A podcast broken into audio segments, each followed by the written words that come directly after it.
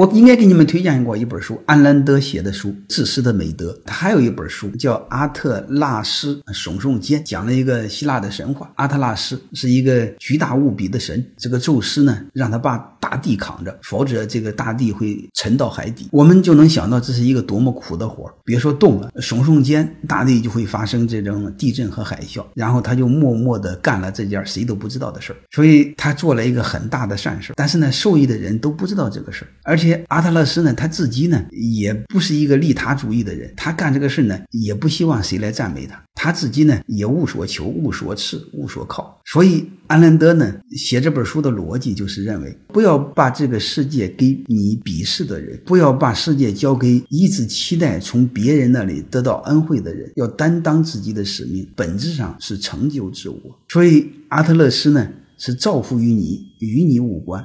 就是做我自己该做的事儿。就是说，你只有不求、不期待、不依靠什么，只有孤独而强大，才可能是自由的。